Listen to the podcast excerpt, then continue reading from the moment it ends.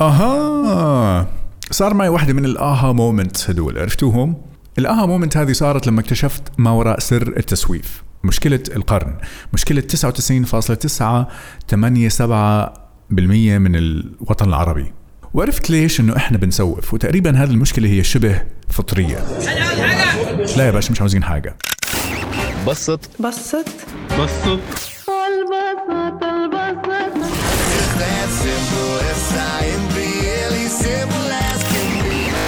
تجد. تجد. تجد. ومن باب التفكر في موضوع التسويف استنتجت الآتي معي تن تن تن العمل المنظم أقوى من العمل المبدع. وإذا اجتمع الاثنان مع بعض فهذا أقوى من كل واحد فيهم على حدة. من هذا المنطلق راح أتكلم عن ثلاث محاور أساسية. هي تنظيم الوقت تنظيم القرارات وآخرها تنظيم الأعمال.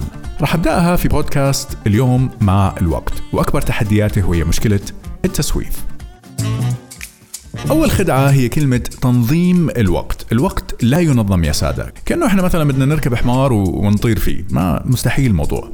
إنك تنظم شيء يعني أن يكون لك نوع من السيطرة على الأمر. والوقت ليس عليه مسيطر. يقول دانيال ليفيتون في كتاب The Organized Mind أن الوقت طاقة. يا سلام. وأن تنظم الوقت يعني أن تنظم طاقتنا تجاه الوقت. wow يا معلم.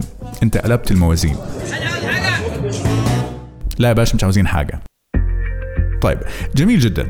شو يعني الوقت طاقة؟ فكرت شوي في الموضوع واستنتجت الآتي. إحنا ليش بدنا الوقت؟ علشان ننجز. جميل. وإحنا كيف ننجز؟ من خلال أمرين. يا مهام ذهنية بحتة تتطلب طاقة من المخ واللي يستهلك تقريبا 20% من طاقة الجسم أو مهام أخرى هي عبارة عن ذهنية بدنية بنفس الوقت. ما عندي فكرة كم تستهلك من مجمل طاقة الجسم لكن إذا في حد بيعرف ممكن يفيدنا في هذا الموضوع. الآن كيف تستثمر هذه الطاقة في اليوم؟ هو أمر راجع لنا إما أن تستثمر بما هو مهم وغير عاجل ويأتي بعوائد مستقبلية كبيرة نفس مثلا الرسم، الكتابة، التخطيط، الدراسة، التدريب أو التمرين في النادي، أو أن تحط هذه الطاقة لتشوف حساب كتكوتة حلوة على الإنستغرام ولا حساب أسبوس على السناب شات مثلا، أمر غير عاجل وغير مهم. لا يا باشا مش عاوزين حاجة. طيب إحنا ليش بنسوف يا ربي؟ بحثت أنا عن الأسباب وتفاجأت، ليش؟ لأن الأسباب صراحة ما توقعتها أبدا، لكن منطقية بنفس الوقت. أول أسباب التسويف هو تقدير الذات. أن أن أن. خلينا نفترض إنه أنا بدي أحكي مع توفيق okay؟ توفيق هو مدير شركة العباية الزهري للملابس. حلو؟ حلو. طيب وبدي أرتب معاه موعد علشان أقدم presentation لعرض منتجات شركة الرمح المخملي.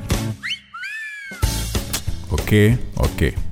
الآن في هاجسين في هذه الحالة ممكن يقفوا أمامي كبياع. الأول هو انه أنا ما أقدر أوصل لتوفيق علشان توفيق ممكن يكون مشغول أو رقمه صعب إني أوصله أو واحد من موظفين الشركة ما بده يعطيني رقمه فممكن أحس بالإحباط ونوع من الفشل يعني إني ما قدرت أوصل له. أو ممكن أوصل لتوفيق وما يقرر يشتري مني فأحس بالفشل والإحباط ضرب مية مثلا. ويا ريت ما رحنا وحكيت مع توفيق أصلا.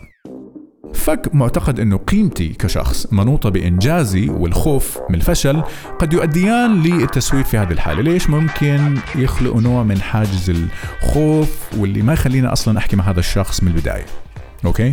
إضافة لأمر آخر وهو قدرة التحمل، إذا كانت غير موجودة لدينا راح نفضل غالبا المهام البسيطة والسهلة.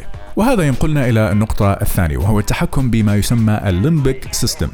ترجمته بالعربي هو الجهاز الحوفي حسب Google Translate وتدريب الفص الأمامي من المخ وهو ال prefrontal cortex وأنا راح أختصره بال PFC okay؟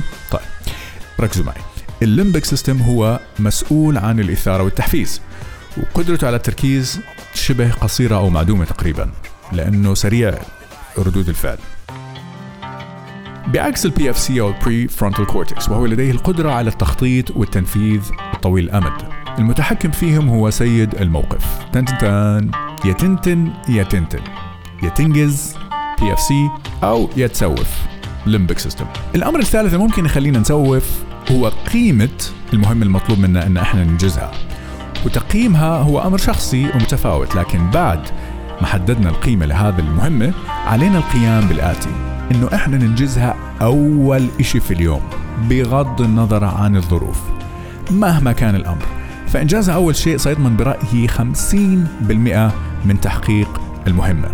خليها في أول اليوم. طيب يعني بكل بساطة إذا رفعنا التقدير تقدير للذات إذا دربنا ال PFC أو ال prefrontal cortex ورتبنا المهام حسب القيمة وأنجزناها أول إشي ممكن نوصل لأماكن ما توقعنا أنه إحنا نوصلها من قبل. خليكم هادين وحبوبين. سلام.